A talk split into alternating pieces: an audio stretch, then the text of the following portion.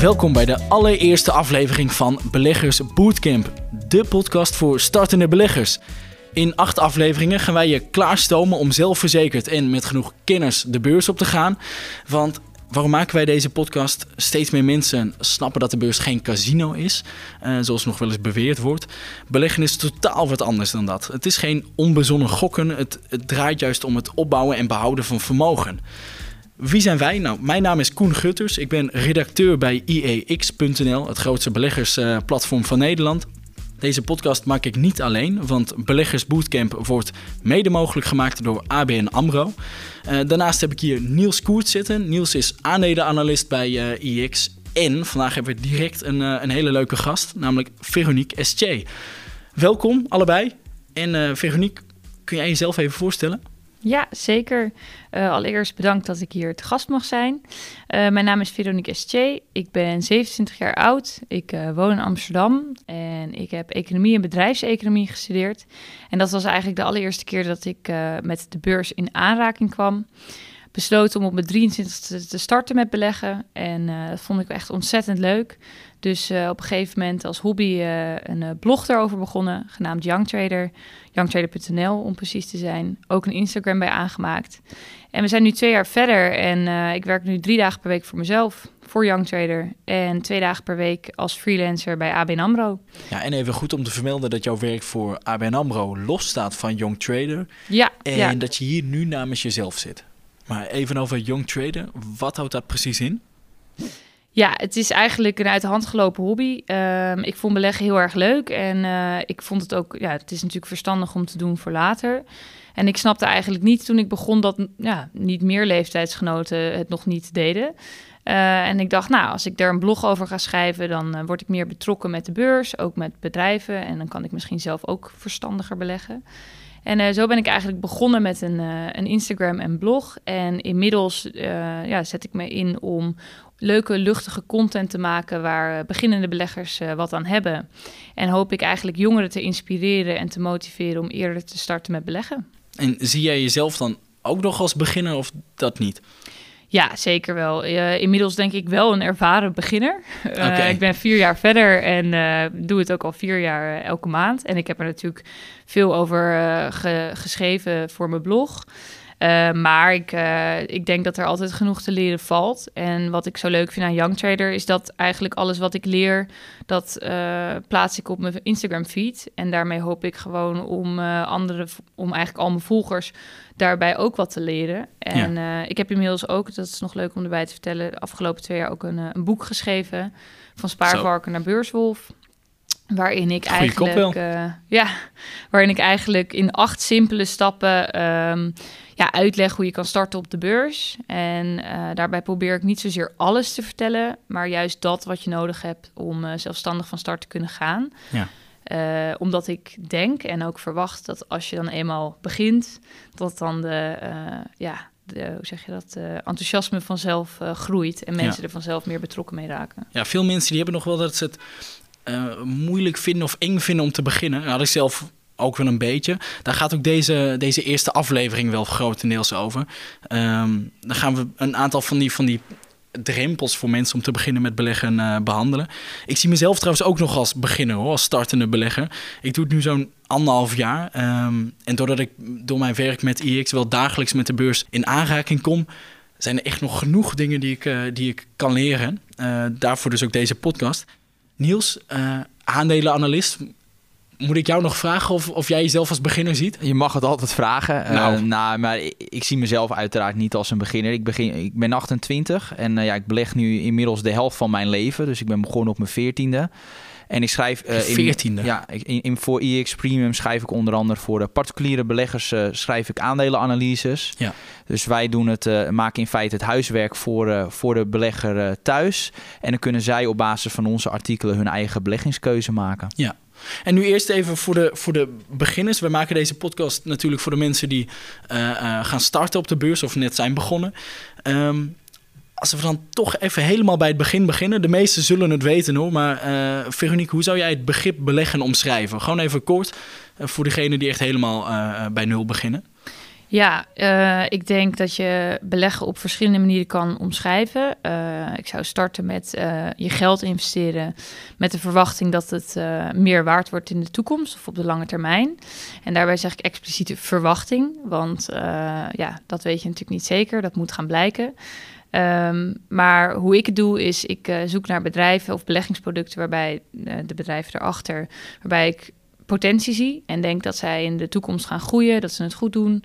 En uh, daarin investeer ik met de hoop dat het dan ja, mijn aandeel in de toekomst meer waard wordt, zodat ik er in de toekomst meer voor terug kan krijgen. En je kijkt natuurlijk denk ik naar bijvoorbeeld dividend en, en andere manieren om ja, ja rendement dat, te dat is natuurlijk ook wat ik eraan wil toevoegen. Is natuurlijk beleg is ook geld voor je aan het werk laten zetten. Beleg is onder andere bijvoorbeeld als het gaat om aandelen. Je belegt in een bedrijf.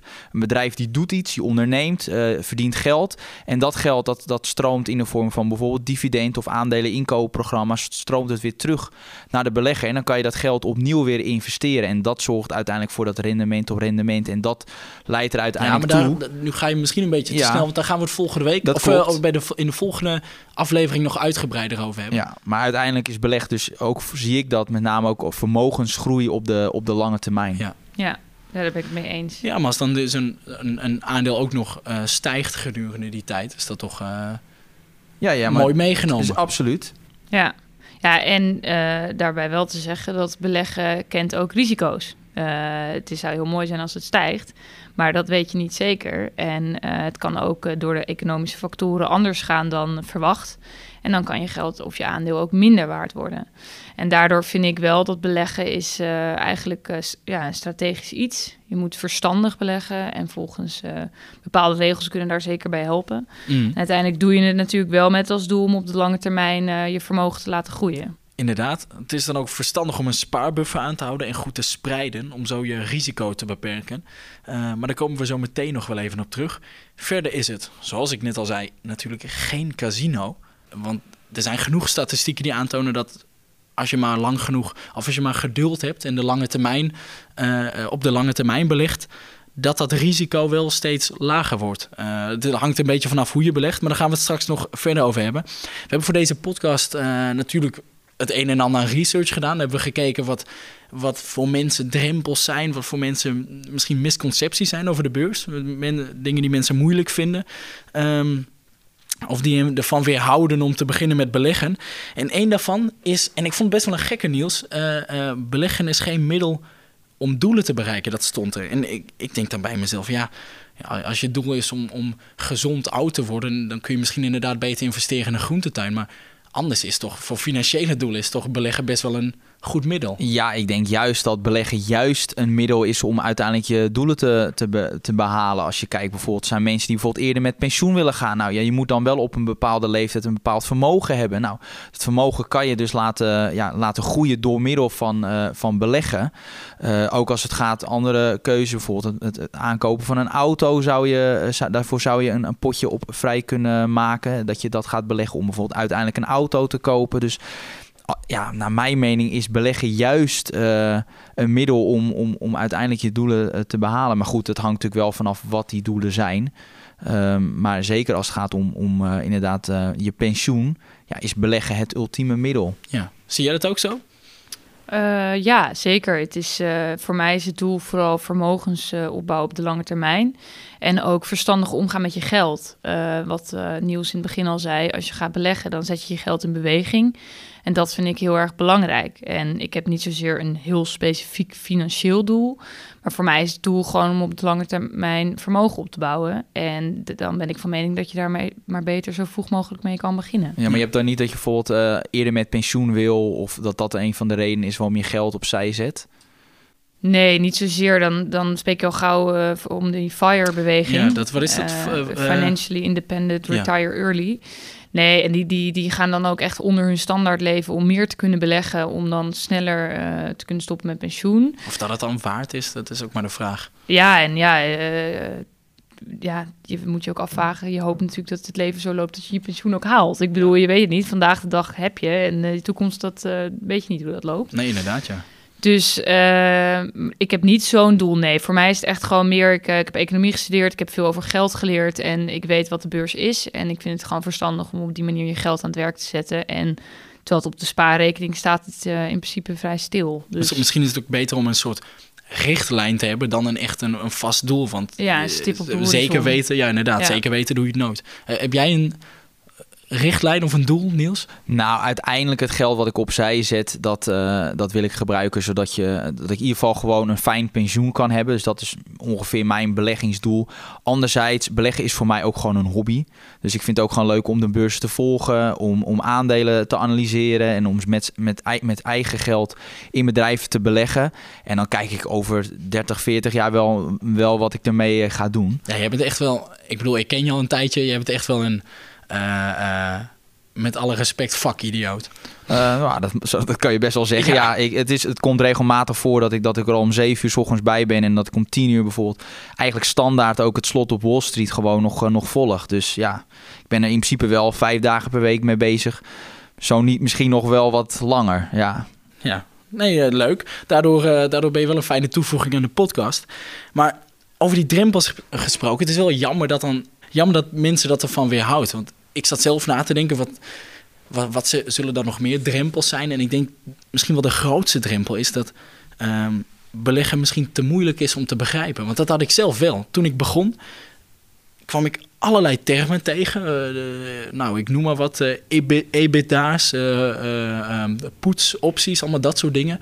Ik had echt geen flauw idee waar het over ging. En ik denk dat dat best wel mensen ervan weerhoudt om te beleggen. Ja, het is sowieso een misconceptie, omdat in principe je hoeft eigenlijk niet zo heel veel verstand te hebben van de beurs om toch een succesvolle uh, belegger uh, te zijn. Nou ja, dat kan bijvoorbeeld middels ETS, hè, simpele producten. Waarmee ja, leg, leg eens uit, wat zijn ETF's? Nou ja, dat zijn in principe gewoon uh, in principe mandjes die de index volgen. Bijvoorbeeld, we, we kennen de AEX-index. Nou, op het moment dat je daar een ETF op koopt, dan volg je in feite de AEX. Dus op ja, de moment... AEX, daar zitten dan de 25 grootste bedrijven van Nederland in? Nou, dat hoeven niet per se Nederlandse bedrijven zijn, maar uh, grote bedrijven die in Nederland genoteerd staan. Ja, genoteerd. Uh, dus dus ja, die volg je dan. Dus op het moment dat, dat de brede markt omhoog gaat, ga je dan mee en vice versa. Dus in principe hoef je om een, positief rendement uh, te behalen, helemaal niet zo, hoef je die begrippen als EBITDA en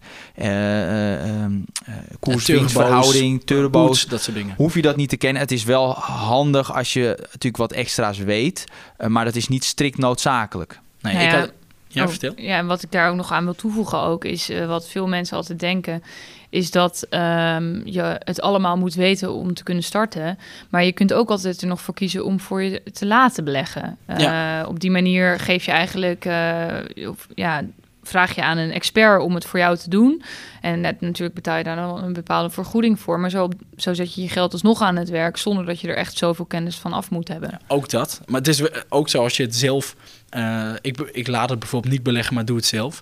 Uh, maar ook daarbij, wat jij net zei, Niels, heb ik wel geleerd dat je niet alles hoeft te weten. Uh, zeg maar, heel veel dingen zijn nice to know, maar niet niet to know, wat je net zegt. Ja. En het is daarbij wel even belangrijk om te zeggen, beleg dan ook alleen in de producten die je wel begrijpt. Dus um, misschien heb je wel een keer gehoord over turbo's of zo. Blijf als beginnen. Features. Ja, ja, al die dingen blijft als beginnen alsjeblieft ver van weg. Dat, dat, uh, dat is vragen om problemen. Dus dat moet je niet doen, maar verder...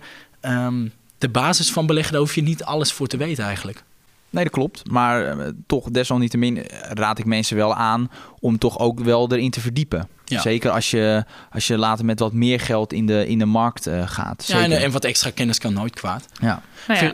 Ja, en ik ben het daarmee eens. En wat je net zegt is eigenlijk mooi. Je hoeft niet alles te weten, maar wel een beetje. En dat is precies waarin ik mijn boek ook heb geschreven, van Spaarvak naar Beurswolf. Daarin heb ik verteld dat wat je moet weten om zelfstandig te kunnen beginnen, maar nog niet alles. Want ik ben zeker niet, ja, je hoeft niet alles te weten om, om te starten. Want toen jij startte, hoe heb jij dat ervaren? Want jij hebt wel economie gestudeerd, dus jij zal, uh, jij zal veel meer van die begrippen gekend hebben dan ik toen ik begon. Ja, ik denk dat ik vanwege mijn studie uh, economie en bedrijfseconomie op de universiteit wel al iets meer kennis had dan de gemiddelde mens. Omdat je daar uh, ja, je leert over de economie en de beurs hoort bij de economie. Ehm, maar ik, toen ik begon op de 23e, toen heb ik redelijk onwetend uh, mijn rekening geopend. En uh, een eerste inleg gedaan van 60 euro. En ja, ik had ook nog niet echt zo'n goed idee wat ik deed. Het was een bedrijf waarin ik uh, elke dag in aanraking mee stond. Dus ik dacht, het zal wel goed zitten. Maar wat er eigenlijk toen gebeurde, ben ik nog steeds dankbaar voor. Ik zag dat mijn geld in beweging uh, stond. Zeg maar. Het ik deed zag, wat. Het deed wat. Het stond niet stil. De ene dag was het meer waard en de andere dag wat minder. En dat vond ik zo interessant dat ik dacht, huh?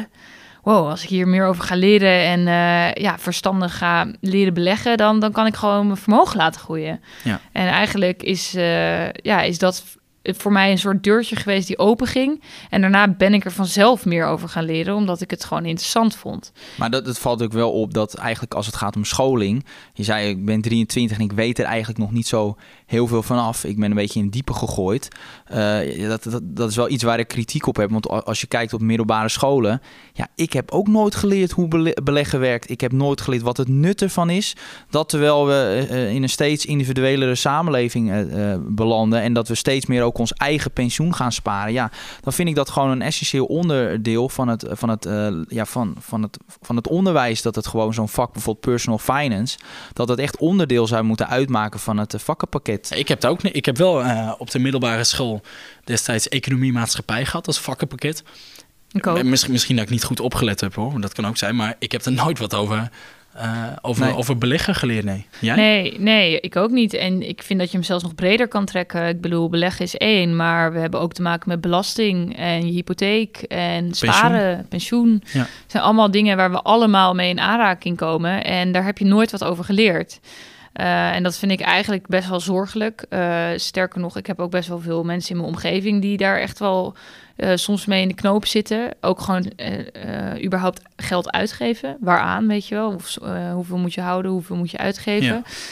Um, en ja, ik denk dat daar wel uh, wat verandering in mag komen. Een vak personal finance of geldzaken op de middelbare school zou denk ik heel veel toegevoegde ja. waarde hebben. Ja, en sowieso, kijk, als, als, als, het is niet alleen maar het onderwijs. Ook als we het bijvoorbeeld gaan hebben over, over de media. Ja, waar ik eerlijk gezegd ook een beetje verdrietig van word, is, is, het, is het kennisniveau van journalisten als het gaat, gaat om beleggen. Ik, bedoel, ik heb uh, journalistiek gestudeerd. Ja, hè? nou ja, het voorbeeld, jij wist er in principe toen je hier bij X kwam niet zo heel veel nee, van. oké, maar ik was er toen ook niet, uh, ik heb me nee daarvoor nooit in uh, gespecialiseerd. Hè? Nee, dat klopt. Maar ook als ik dan heb over bijvoorbeeld meer uh, programma's die erover gaan. Nou, recent was er een programma van, van Omroep Max. Dat heette uh, De Hollandse Zaken. En dat ging over, over gij zult beleggen. Nou, het eerste wat werd behandeld was de bitcoin. Ja, als iets nou precies niet met beleggen te maken heeft, dan zijn het, zijn het bitcoins. Dus ja, um, zo'n uitzending ging ook bijna ging al over alles behalve beleggen. Dus ja, ik word daar gewoon, als het gaat om de media, helpt ons daar ook. Je wordt een beetje verdrietig van. Ja, ik word er echt verdrietig van, ja. Nou, aan ons om het tijd te keren. Je hebt trouwens ook, we hadden het even over die scholing, maar ik heb jou ook echt wel eens hoger losgaan over uh, je opleiding. Dat er, dat er, wat was er, was een docent toch? Die ja, ik, ik, ik, ik studeerde ook op de universiteit en dan deed ik een, een minor vak, dat heet Entrepreneurial Finance. Nou, daar werd je eigenlijk geleerd hoe je bedrijven moet uh, waarderen. En de docent, dat notabene een hoogleraar, die zei letterlijk, ja, de beurs is een casino. Dan denk ik van, nou, ben jij dan degene die mij moet uitleggen hoe ik bedrijven moet waarderen? Ja, dus dat dacht ik ook wel van. Maar leg eens uit dan, want misschien zijn er wel mensen die luisteren die nog wel in die veronderstelling zijn leg eens kort uit, waarom is de beurs geen casino? Nou, dat komt uh, onder andere omdat, uh, zeker als we kijken uh, over de langere periode, leidt beleggen over het algemeen op, tot, tot een positief rendement. en dat is ook heel logisch. Ik bedoel, op het moment dat jij een belegging doet in een bepaald bedrijf, kijk, bedrijven aan zich maken over het algemeen winst. Want als bedrijven geen winst maken, ja, dan ga je ook nooit een bedrijf starten. Dus het is het heel logisch dat als jij daar een, een, een deel van koopt, dat, er, dat, dat je dus ook een deel van die winst krijgt. En dat je dat dus uiteindelijk tot een positief rendement uh, leidt. Ja, een collega, uh, Arend Jan Kamp, die had al laatst... Even kijken, die heb ik opgeschreven nog. Ik ga even mijn telefoon erbij pakken, want ik heb een blaadje bewaard.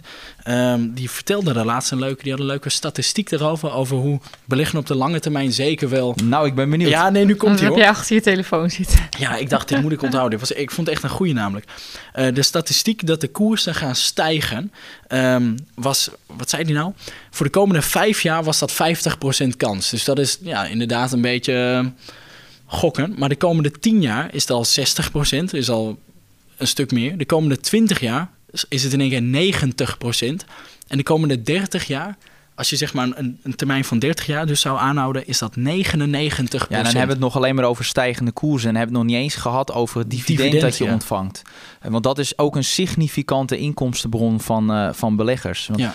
En, en dividend trouwens, dat is wel even handig om te zeggen. Dat gewoon een bedrijf dat winst maakt, deelt dat, ja. een deel daarvan althans, met zijn aandeelhouders. En een ander deel kan die weer investeren, waardoor het bedrijf weer verder groeit, meer waard wordt. Ja, dus dat geld verlaat dan de ondernemer, uh, even tijdelijk de onderneming, maar een jaar later verdient een bedrijf natuurlijk weer geld. Nou, dan kunnen ze het weer uitkeren aan aandeelhouders. En op die manier verdien je op, uh, op lange termijn uh, geld. Dat is ook gewoon een vorm van rendement. Ik denk dat het leuk is om naar het, het vragenrondje te gaan. Elke aflevering behandelen we wat vragen van luisteraars. En uh, nu is dit de eerste aflevering, maar ik heb even gespeurd uh, door alle social media kanalen en zo. En ik heb nog wel wat vragen gevonden. Uh, de eerste is van ene Thijs en die zegt, of die vraagt... Begrijpen jullie alles op de beurs of zijn er dingen die jullie zelf ook nog niet snappen? En we hebben het daar net al even over gehad. Er zijn genoeg dingen die ik, die ik niet volledig begrijp. snap jij inmiddels alles, denk je? Uh, nee, ik zou zeker niet zeggen dat ik alles snap. Er zijn de, vooral de beginnersdingen, die snap ik inmiddels wel goed. Uh, die beheers ik wel. Maar bijvoorbeeld de complexere producten zoals derivaten, daar snap ik het, die snap ik in grote lijnen, maar niet in details. En daardoor, ja, daardoor beleg ik daar ook niet in. Want dat gaat mij nog iets, dat is nog iets te ver van mijn bedshow, zeg maar. Ja, ik heb dat ook bijvoorbeeld met, nou, als ik een stukje lees van onze analisten op de site, uh, vooral die over verzekeraars of zo, daar heb je dan Oh, daar ben ik de analist van. Ja, verschrikkelijk. Dan heb je weer solvency ratio's en alles. En ik, ik, ik uh, ja, ik moet echt zeggen, dat, dat vind ik echt nog wel lastig om te begrijpen. Maar voor, Niels, dan vraag ik me aan jou. Begrijp jij alles? Ik snap alles. Ja, maar... Nee, nee, schrapje. Nee, wat, de basiskennis heb ik uiteraard wel. Het is bijvoorbeeld waar ik me zelf in wil ontwikkelen... is bijvoorbeeld hoe waardeer je een bedrijf? Hoe, kon je, hoe zorg je er nou voor dat je, uh, dat, je, ja, dat je de waarde van een bedrijf gewoon goed kan inschatten? Dat, is, dat, is, dat klinkt echt veel makkelijker dan het in werkelijkheid is omdat je met allerlei aannames zit, zit natuurlijk. Dus, uh, dus daar ben ik met name mee bezig. Van uh, ja, hoe zorg je er nou voor dat je, ja, dat je dus een goede afweging kan, kan maken van moet je dit aandeel nou wel of niet hebben. Ja, jij leest nog best wel veel, toch? Best wel veel ja, boeken zie ik jou. Ja, klopt. En een interessant boek onder andere is bijvoorbeeld What Works on Wall Street. Dat is, uh, dat is, ja, dat is echt wel een boek wat ik iedereen kan aanraden. Is wel ook, zes... ook beginners trouwens, of niet? Um, ja, misschien is dat inderdaad wel... Nou, misschien... Ja, waarom niet? Het zou best wel kunnen. Uh, het is wel 600, 700 kantjes, dus ik hoop niet dat... Uh, maar wel met veel plaatjes erbij, dus oh, dat, dat is leuk. nee, dus, dus, dat is een interessant boek. En ik denk ook de Intelligent of de Intelligente Belegger voor... Uh, yeah, dat is van Benjamin Graham, de Nederlandse vertaling dan. Dus dat is misschien ook wel een interessant boek. Oké, okay, sluiten we daarmee het boekenclubje af. een vraag van Saar. Um, hoe lang denken jullie nog te beleggen? Als in, wat, wat is je horizon, vraagt ze denk ik. Veronique? Uh, nou ja, ik ben nu 27 uh, eh, en ik denk echt wel tot minstens tot mijn 60ste, 65ste te willen doorbeleggen. Uh, en dan ook niet in één keer alles eruit halen, maar misschien wat gestaagder, mm. omdat je dan met pensioen gaat. Dus wat is dat? Een jaar of 30? Ja, 30, 35? Zoiets, ja, 30, 35. 40? Ja, ik, ik, denk ook wel zoiets. 30, 40 Lang, jaar. Dus. En nou, ik noemde net dat statistiekje. Dus dan, dan, dat geeft maar weer aan, op, over zo'n lange termijn is beleggen gewoon echt een goed idee. Ja. En Niels, uh, ja, ik jij denk bent de, nu 28, 28. Ja, maar ik beleg de, de rest van mijn leven. Zolang ik uh, enigszins functioneer, uh, zal ik waarschijnlijk gewoon doorgaan. Dus al ben ik 100, 112 of zo. Dan, dan niet meer voor de lange termijn. Maar, maar ja, dus ik, ik, zal, ik vind het gewoon veel te leuk om... dus het is eigenlijk, ja, ik heb van mijn hobby in feite gewoon mijn werk gemaakt. Dus ook als ik met pensioen ben, zal ik wel doorgaan. Ja, en Joey vraagt nog... Um, Waar beleggen jullie zelf in? Uh, waar beleg jij zo in? Uh, ik beleg vooral in aandelen, fondsen en ETF's. En dat doe ik eigenlijk met het grootste gedeelte wel in ETF's, om echt gewoon goed gespreid te beleggen. Uh, maar ik heb ook een klein potje uh, waar ik gewoon echt wat meer in goede aandelen zit. En waarom? Omdat ik dat gewoon ontzettend leuk vind. Net als nieuws vind ik beleggen leuk. Ik vind het leuk om daarover te lezen, over wat er allemaal gebeurt in de wereld. En welke. Uh, ik heb zelf een MBA Digital Business gedaan. Dus ik, ben, ik heb een beetje een voorkeur naar tech-aandelen. ja. Ja, en um, dus ja, ik uh, beleg ook wel in goede aandelen. En dat, dat is een beetje mijn hobbypotje. En mijn verstandige potje is vooral die uh, in ETF's. Ja, ik heb ook het, het grootste gedeelte uh, van mijn beleggingen zit in ETF's. trackers worden ze ook wel genoemd. We gaan daar straks nog wat uitgebreider, denk ik, even over hebben. Um, en ik heb, ik heb nu één aandeel op dit moment. een, een verzekeraar op basis van... Van mijn advies. Een geweldige... Gaat, gaat, hij, een beetje goed of niet? Uh, nee. Nou, nou jawel. Trouwens, ja, met dividend meegerekend Oh, dat dacht ik. Okay. In een dalende markt? Ja, ja. Ik, ja, ik geef je niet al te graag een schouderklopje, maar okay. het, uh, hij doet het prima. En jij, Niels? Uh, nou, ik, ik, mijn portefeuille is denk ik ongeveer 95% aandelen. En dan met name focus ik, ik me op bedrijven die veel geld verdienen. Dus met sterke winsten, sterke kaststromen. Uh, en dan een deel uiteraard ook nog wel wat in groeibedrijven. Maar echt de focus ligt meer op, uh, ja, op echte sterke bedrijven. Zoals uh, een mooi voorbeeld zijn bijvoorbeeld een Deutsche Telekom, een Ahold. Dat soort, dat soort bedrijven waarvan je kan, gewoon kan verwachten dat ze geld voor je gaan verdienen. Oké, helder.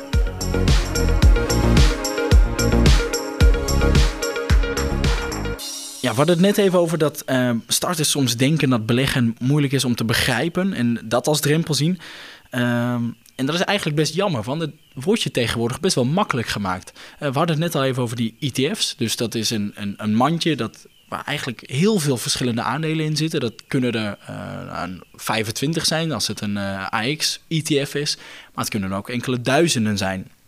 En op die manier groei je dus met de markt mee en loop je geen risico je van kan, een enkel bedrijf. Je kan in feite met 30 euro al in duizend bedrijven beleggen. Ja, en dat is echt iets wat, wat nieuw is ten opzichte van vroeger. En uh, het is in heel veel uh, opzichten is dat handig, want het is heel goedkoop. Bij heel veel brokers kun je zo'n ETF gratis zonder transactiekosten dus zeg maar uh, aanschaffen. En je zit heel gespreid, waardoor het risico, je risico weer lager is. En dat is belangrijk, toch Niels? absoluut. Ja, ja, je wil altijd een beetje een, een, mooie verhouding tussen risico en rendement. Ik zeg altijd, ja, zonder risico geen rendement. maar dat betekent niet dat je extreme risico's moet nemen. Um, dus, dus ja, daar sluit ik me volledig bij aan. Ja, dat is dus heel handig voor, uh, voor, voor starters. Veronique, jij hebt, uh, zoals ik net al zei, best wel wat volgers op Instagram. Dat zullen ook, denk ik, veel, veel uh, beginners zijn. Wat voor vragen krijg jij zo al? Um, ja, dat klopt. Ik krijg best wel vaak in mijn DM een, een, vraag. En ja, dat is heel verschillend. Sommigen die vragen echt van, ja, hoe moet ik beginnen? Of waar moet ik beginnen? Anderen die vragen echt van, hoe, hoe kies je een broker? Of wat is een ETF? Dus echt beginnersvragen. Maar er zijn ook uh, best wel wat mensen die zich afvragen van... is het uh, verstandig om periodiek te investeren... Of, of leg je alles in één keer in als je wat spaargeld hebt? En wat antwoord jij dan? Nou, op die laatste vraag en ook op vragen van wat vind je van aandeel X, antwoord ik niet. Dan zeg ik altijd van nou, ik ben geen adviseur en voor dit soort vragen moet je echt naar een expert. Mm. Uh, maar vragen als bijvoorbeeld waar haal je informatie vandaan, dan kan ik bijvoorbeeld wel wat uh, nou ja, media sites geven of uh, IX.nl, financiële nieuwsuitgevers. ja. Um, en wat betreft uh, vragen als gewoon wat is een aandeel, dat kan je natuurlijk ook uitleggen. Maar dat probeer ik ook al heel erg te doen met mijn content. Ja. Uh, dus soms verwijs ik ze ook dan naar mijn blog. Ja, Niels, jij zegt trouwens, uh, we hadden het er voor de uitzending even over. Ja, er nog over dat jij zelf ook wel eens mensen helpt uh, uh, te beginnen met beleggen. Ja, het zijn me meestal mensen die, die de beurzen niet echt uh, willen volgen. Maar wel ook willen mee profiteren van nou, stijgende koersen. en ook eigenlijk mee willen delen in de winst. En ja, die mensen help ik meestal bijvoorbeeld met hoe open je nou een, een, een beleggingsrekening. Welke, welke ETF's horen daarbij hè, bij jou een risicoprofiel. En dat doe ik in principe ja, om niet. Dus, um, dus in principe gewoon gratis. Ja, gewoon, het is ook een soort van hobby. Maar dan bijvoorbeeld mensen uit de sportschool of ook vrienden, die, ja, die komen regelmatig met die, uh, met die vraag. Omdat ja, zij zien ook dat het geld niet rendeert op de spaarrekening. En, en zien zij dan ook dat het makkelijker is dan ze dachten? Ja, op het moment als ze eenmaal begonnen zijn, dan vinden ze het hartstikke leuk en dan willen ze het juist volgen. Terwijl zij juist zich hadden voorgenomen om het niet te volgen. Dus dus dat zie je ook wel dat, dat, uh, ja, dat mensen dat gewoon hartstikke leuk vinden. En het, het is vooral belangrijk om die eerste aanzet te geven. Mensen moeten gewoon even, even over die drempel heen een keer beginnen. En dan, dan zien ze ook dat het eigenlijk gewoon hartstikke leuk is. Nou, daar wil ik wel wat op uh, aanvullen. Want een van de redenen dat ik ook ben begonnen, ik was 23 en uh, ik vond dat ik best wel veel tijd op social media zat. En soms dan was je verdwaald, weet je wel, op Instagram van een neefje, van een broer. Van dat je echt ja, dacht, ja, ja. Waar, waar heb ik de afgelopen vijf minuten van mijn leven aan besteed. Dus ik vond dat ik iets meer het nieuws moest gaan lezen. Maar ik vond toch niet echt de motivatie om dat te doen.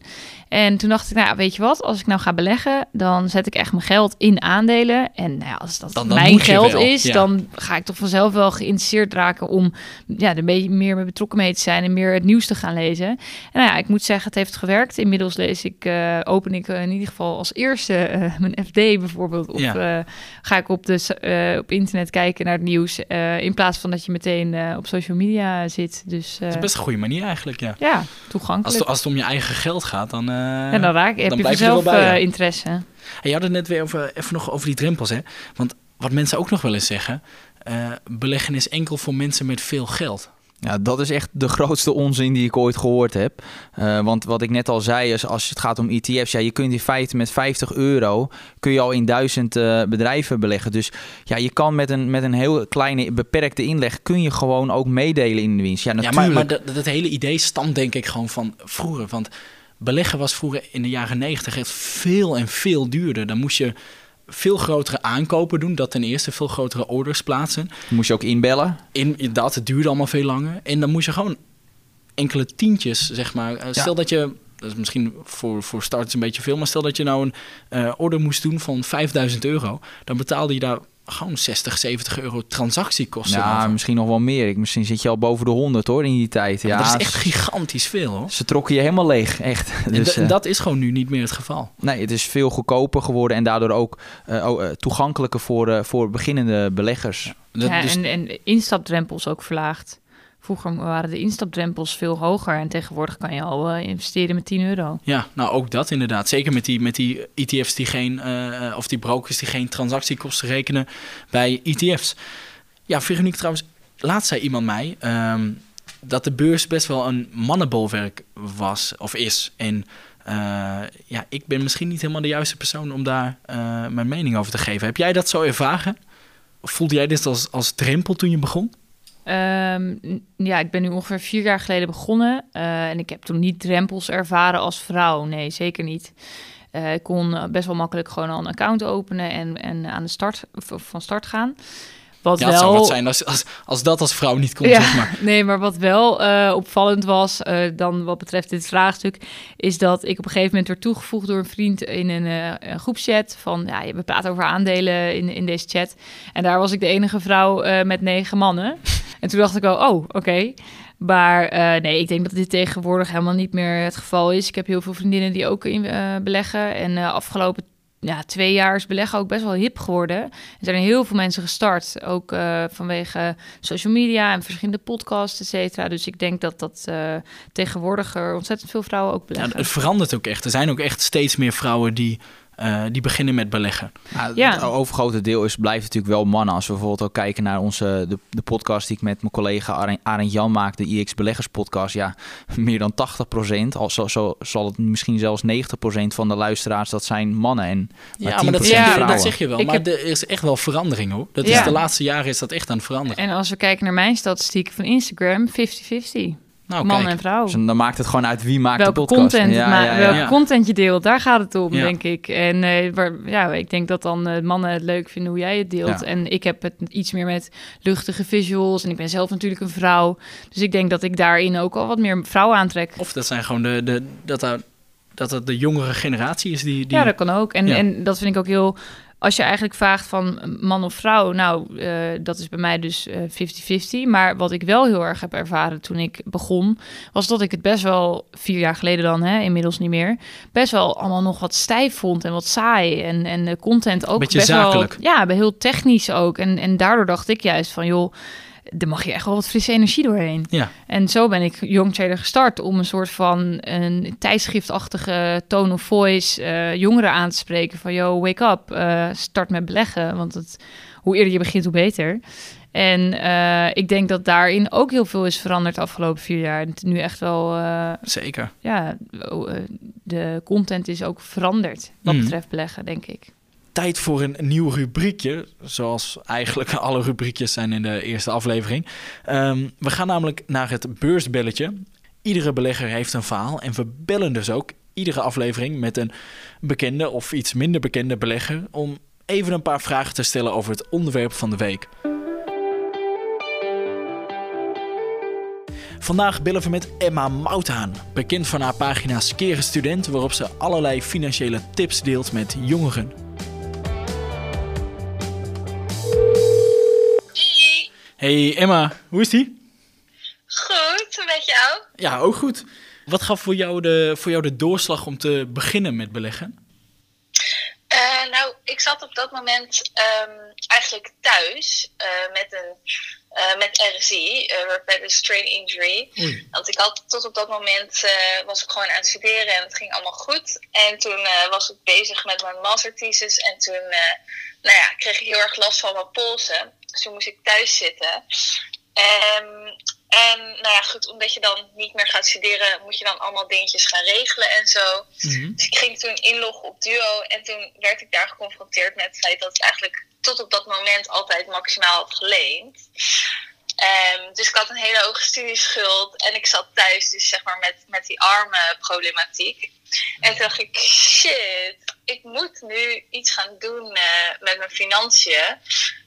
Um, want ja, het zo, uh, dit uh, gaat zo niet goed. En ik vond beleggen altijd al interessant, maar ik dacht altijd van nou, het is te moeilijk, het is te lastig. Weet je wel, ik schrijf het op de, de, op de lange termijn, zeg maar, ga ik, het, uh, ga ik me er wel een keer in verdiepen. Ja. Maar ja, omdat ik dus op dat moment zeg maar in ja, wel een slechte situatie zat, was dat de schop onder mijn kont die ik nodig had om me er nu wel echt in te gaan verdiepen. Dus dat heb ik gedaan. Hoe heb je dat aangepakt, dat verdiepen erin? Want dat is best wel lastig als beginner. Ja, ik vond het echt lastig. Nou, ik ben echt zeg maar met hele ja, fun finance content begonnen, zeg maar. Dus dan moet je echt denken aan zeg maar filmpjes van Graham Steffen en zo, waarin die dan een beetje ging uitleggen wat dan beleggen was en zo. En uh, ja, natuurlijk niet gericht op, op het Nederlands publiek en in het Engels. Maar goed, op zich, mijn Engels was daar wel goed genoeg voor. Mm -hmm. Maar um, ja, echt op zo'n manier ben ik begonnen. En dan is het eigenlijk, was het voor mij steeds een kwestie van: oké, okay, hij zegt nu iets over, weet ik veel, ETF's of zo. Dan ga ik dat eens even googlen. Ja. En ja, op die manier soort van steeds iets meer kennis ja, toevoegen aan je repertoire, om het zo maar te zeggen. En toen ben ik uiteindelijk begonnen, zeg maar, mijn eerste beleggingen uh, waren gewoon uh, beheerd beleggen, zeg maar. Oké. Okay. En, en nu, vier, een kleine vier jaar later, hoe, uh, mm -hmm. hoe bevalt het tot nu toe? Ja, goed. Heel goed. Het uh, beheerd beleggen doe ik nog wel, maar niet meer actief. Als in, ik ben op een gegeven moment gewoon gestopt met daarop inleggen. Maar ik vind het wel grappig om het nog aan te houden, weet je wel. Gewoon om te kijken hoe die portefeuilles dan uh, het doen. Um, en nu beleg ik voornamelijk zelf en dan uh, in ETF's. Nou, helder. Emma, hartstikke bedankt. Dankjewel dat we, dat we je even konden bellen. Ja, tuurlijk. En we spreken je snel weer. Tot snel. Nou, leuk om Emma even gesproken te hebben. We hadden het net over uh, ETF's. Um, en ik zei al dat dat een goede manier is om je risico laag te houden. Niels, waarom is dit zo belangrijk? Uh, dat je de risico's beperkt houdt. Ja. Nou ja, dat is met name, je wil natuurlijk voorkomen dat je, dat je in één keer al je geld uh, kwijtraakt. dus wat doe je dus? Dan moet je dus ook spreiden over verschillende beleggingen. Dat kan in aandelen, maar je kan het dus ook spreiden over, over obligaties. Je hebt allerlei verschillende beleggingscategorieën waar, waar je over kan spreiden. En dat doe je dus zodat je, zodat je, zodat je het risico niet loopt dat je alles kwijt ja, want. Even, dat, dat klinkt natuurlijk heel eng wat je zegt, maar... Als je het een beetje goed doet, zal je nooit nee, alles kwijtraken. Het, het moet heel raar even... lopen, wil je alles kwijtraken. De, meestal de mensen die alles kwijtraken, die gaan dan met, met hele rare hefboomproducten zoals uh, risicovolle turbo's, uh, Eigenlijk waarvan ik net opties. al zei, doe dat als, als beginner Ja, alsjeblieft niet. Als je daarvan wegblijft als beginnende belegger, kun je in feite niet al je geld kwijtraken. Nee, Dat- want met je- ETF's gaat dat niet gebeuren. Je hebt gewoon zelf invloed inderdaad op, je, eh, op het risico dat je loopt. Inderdaad, met die spreiding van de ETF's, de sectoren waarin je belegt, ook de locatie van de bedrijven. Want eh, dan heb je weer valutarisico's. Nou goed, daar komen we allemaal op een ander moment nog wel op terug. Wat ik wel even wil bespreken, Niels. Jij hebt zelf je risicoprofiel ook niet altijd op orde gehad. Oh, ik kan me niet herinneren. Nou, ik meen me iets te herinneren van een Zwitserse frank. Ja, maar dat is al wel alweer elf jaar geleden hoor. Oh, dus dan telt het niet. Nou ja, maar toen had ik wel. Toen had ik dus te veel geld in een, eh, in een turbo, eh, turbo long. of is dat ook nog een turbo? ja, een turbo zeker. Op de Zwitserse frank. Want de euro was in crisis. Wacht, en- wacht, wacht. Dan is dit even prachtig voor beginnende beleggers. Um, waarom je dus geen turbo's nou, het ging uh, lang aan goed, het begin. maar op een gegeven moment ging dat fout.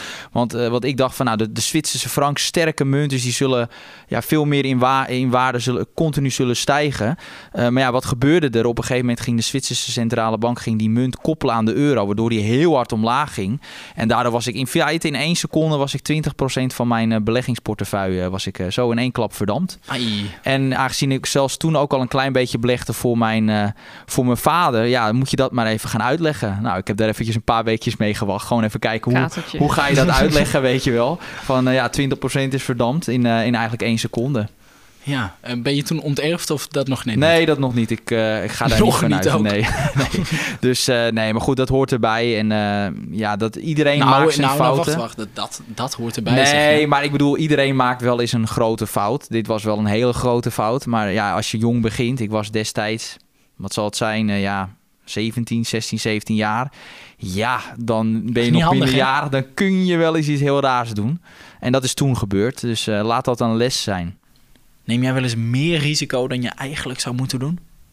Um, nou ja, wat, waar, wat ik wel eens ben met jou is dat je als je begint, dus maakt bijna iedereen echt wel beginnersfouten. Uh, ja, hoe groot die fout is, dat is aan jezelf, denk ik. Maar wat betreft mijn risicoprofiel, ik heb één keer ook uh, zeker uh, ook een beginnersfout gemaakt. En dat was investeren in een product uh, wat allemaal eigenlijk een beetje too good to be true klonk. Ja, ja, ja. Van een bekende uit de kringen, zeg maar. En ik dacht, ja, die gaat zo goed. En wat waren de beloofde rendementen? 20% per jaar of ja, zo? De, ik weet niet meer precies wat de beloofde rendementen waren. Maar het was wel zo'n penny stock, zeg maar, die helemaal sky high zou gaan. En ik dacht, nou ja, oké, okay, wow, klinkt goed. ook nog echt, dat was in mijn eerste jaar. En ik dacht, oké, okay, nou, gaaf. Nou, echt alles verloren ook. Uh, Oh, gelukkig oh, oh, oh. Uh, was het een klein bedrag. En eigenlijk is dat ook wel uh, leuk om op aan te haken voor jongeren. Als je jong begint, dan beleg je ook vaak nog wat met wat kleine bedragen. En dan doen de beginnersfouten ook iets minder pijn dan als je pas op wat latere leeftijd met meer ja, geld ik, ik, begint. ik sprak ook, wat was het, een maand geleden iemand die was dus op latere leeftijd begonnen met een paar ton. Ja, en, die dan ging, doet die, het echt dat ging in het begin, dat ging toen in, die coronapandemie, dat ging heel lekker. Toen dacht ik, het gaat zo goed, laat ik eens in opties uh, gaan handelen. En uh, ja, dat, moet dat, je wel even uitleggen wat heel dat- kort wat dan een optie nou, dat is. zijn in feite eh, ja, een soort van hefboomproduct op, op, eh, op aandelen. En dan neem je dus extra risico. Ja, man raakte gewoon, het ging heel goed. En in, in, in een maand tijd maar raakt hij gewoon 2 ton kwijt. Kijk, als jij, als jij eh, 18 bent en je begint en je raakt misschien 100 euro kwijt, hè, wat misschien op dat moment bijna je hele portefeuille is, stel dat dat het is, en is het nog steeds maar 100, maar op het moment dat je veel later begint en je raakt alles kwijt, ja, dan gaat het al misschien richting de tonnen. Nou, in zijn geval wel. Ja, dan komt dat wel even wat harder aan en dan heeft het ook veel meer impact op je, op je leven uiteindelijk. Maar wat, wat jij zei, dat het is dan eh, als je jong bent, dan eh, zijn het kleinere bedragen, maar dat is dan nog leergeld, zodat het misschien wel waard is daarna. Dan weet je, Ja. dat, dat gaan we niet meer doen. Zeker, want dat is, dat is, weet je, iedereen maakt denk ik beginnersfouten. Maar als je dat op jonge leeftijd doet met een klein bedrag, dan, dan leer je er, dat doet het net zoveel pijn, daar niet van. Maar dan kan je ermee omgaan. Terwijl wat, eh, het voorbeeld hier, als je twee ton beginnersfoutje maakt, ja, dat, daar lig je wel een aantal nachten van wakker, denk ik. Ja, ik zou dan niet meer helemaal lekker slapen daarna. Nee.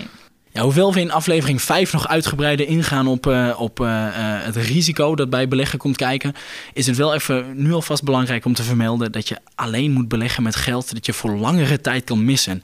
Want de koersschermen zijn nou eenmaal niet altijd groen. Soms staan er gewoon rode koers en gaat het allemaal een beetje naar beneden. En als je dan net ETF's of aandelen hebt gekocht ehm, en in één keer gaat je laptop of je wasmachine of wat dan ook stuk en je hebt geld nodig en je zit gewoon te krap bij kas. Ja, het is dan zonde om die aandelen te verkopen op dat moment. Dat je in feite gedwongen wordt om die aandelen te verkopen. Dat had ik zelf overigens ook eh, eerder dit jaar. Toen besloot ik eh, op vakantie te gaan naar de Verenigde Staten. Eh, of de, eind dit jaar op vakantie te gaan. Ehm, maar ik had alvast wat geld nodig. En toen heb ik mijn aandelen Ebusco verkocht. Is een elektrische bussenbouwer. Eh, eigenlijk een heel fijn duurzaam bedrijf. Het is ook mooi dat je je du- groene aandelen verkoopt om met het vliegtuig naar Amerika te gaan. Ja, nu dat zo zegt, daar zal Greta Thunberg niet heel blij mee zijn. En ze is eigenlijk ook wel dom geweest. Maar goed, dat, dat, ja, dat, daar leer je dan weer van. Dus eh, om maar aan te geven dat dat, eh, eh, dat dat niet slim is. Het is wel een heel goed bruggetje ehm, naar duurzaam beleggen. Want sommige mensen zeggen wel eens dat beleggen eh, niet duurzaam zou zijn. Of dat het duurzaamheid niet stimuleert. En daar ben ik het dan ook echt totaal mee oneens. Want je bepaalt zelf waarin je belegt. Ehm, als je bijvoorbeeld belegt in zo'n bedrijf als Ebusco, zo'n elektrische bussenbouwer, dan heeft dat bedrijf meer geld om weer te investeren, om verder uit te breiden. Uh, en daarmee stimuleer je zo'n, zo'n, zo'n stimuleer je eigenlijk die duurzaamheid juist. Hoe kijk jij daar tegenaan, Niels? Uh, op, als je op die manier kan je er zeker zo naar kijken. Het is wel zo, ik neem zelf duurzaamheid niet echt mee uh, in mijn analyse. Zoals ik, nou, omdat ik als ik, als ik bijvoorbeeld een, een bedrijf analyseer, kijk met name naar inderdaad kaststromen. En op basis daarvan bepaal ik bijvoorbeeld een, het, het, advies of je het wel of niet moet kopen. En dan zeg ik altijd, het is aan de persoon zelf om te bepalen of hij dit bedrijf uh, duurzaam oh, genoeg vindt om, om in te beleggen. Ja, oké. Aan de andere kant zou je ook kunnen stellen dat duurzame bedrijven makkelijke investeringen los kunnen krijgen bij banken. Doordat duurzaamheid, zeker vanuit de overheid, tegenwoordig erg gestimuleerd wordt. En dat zou ze dan ook weer levensvatbaarder maken. Let jij erg op duurzaamheid? Vind jij dat een factor die meespeelt bij je beleggingen? Nou, het is zeker een factor die ik wel, uh, die wel voorbij komt als ik over een bedrijf nadenk en of ik erin wil investeren. En dat is eigenlijk, uh, nou ja, één natuurlijk wel ethiek ook gewoon, ethische redenen. Mhm. Maar twee, ook als belegger kijk ik vooral naar lange termijn resultaat. En uh, of ik potentie zie in, in, in het resultaat van een bedrijf. Mhm. En uh, vroeger was duurzaamheid voor bedrijven vooral een extraatje. En was het fijn als een bedrijf duurzaam was. Maar tegenwoordig is dit gewoon een, een absolute must. Ja. er zijn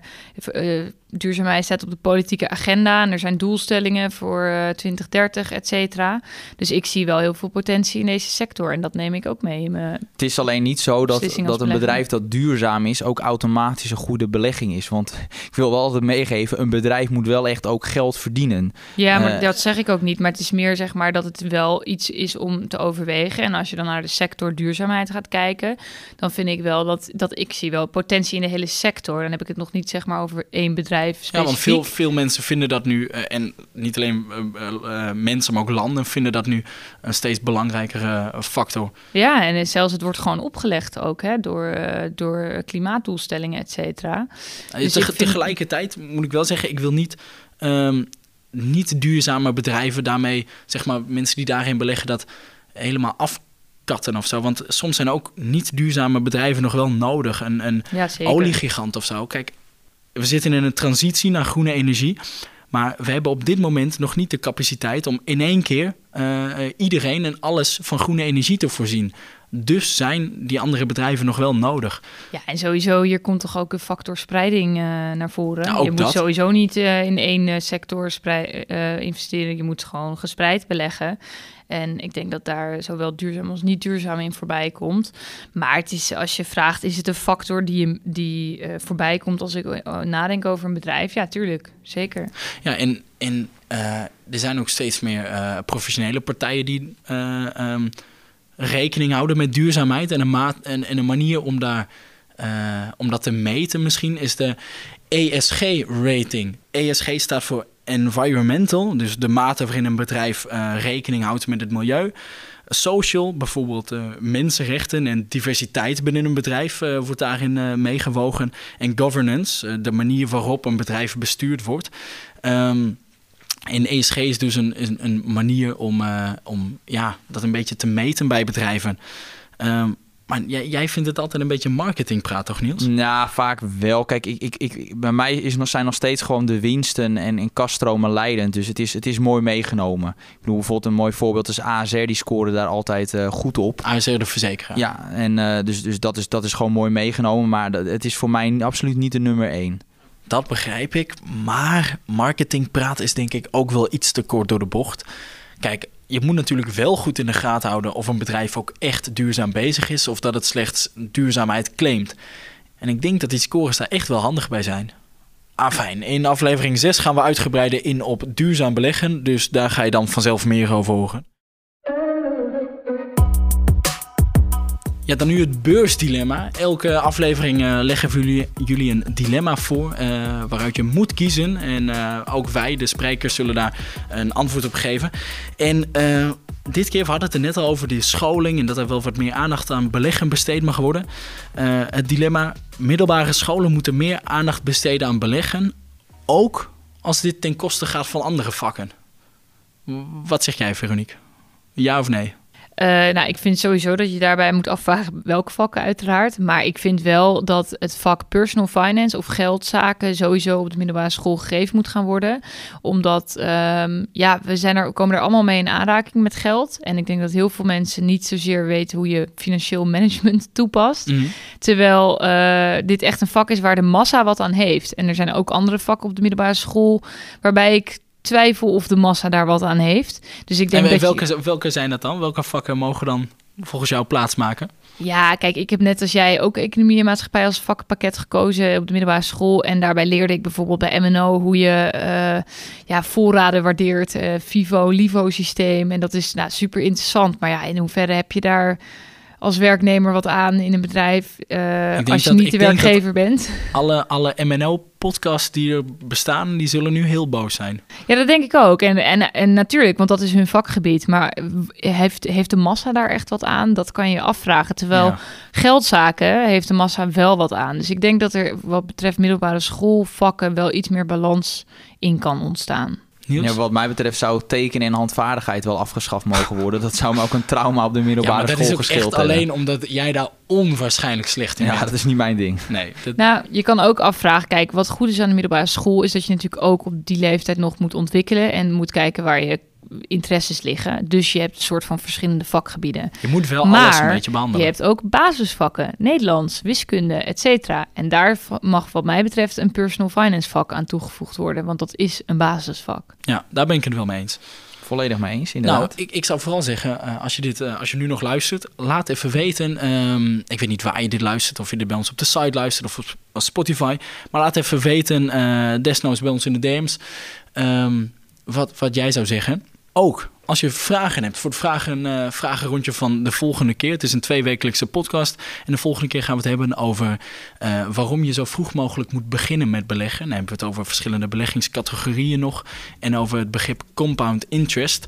Uh, klinkt moeilijk, is het niet heel erg. In ieder geval, heb je vragen erover? Laat ze achter in de reacties of via het Instagram-account van iex.nl.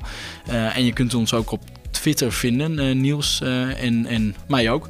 En jou vind je bij Young Trader. Graag Op Instagram. Gedaan. Ja, hartstikke bedankt dat je er was. Niels, jij ook bedankt voor, je, voor al je input. Um, dan moet ik nog wel even zeggen dat beleggen interessant kan zijn, maar het brengt ook risico's met zich mee. U kunt een deel van uw inleg verliezen, um, dus uh, let daarmee op. En verder zou ik zeggen, tot over twee weken bij de volgende aflevering.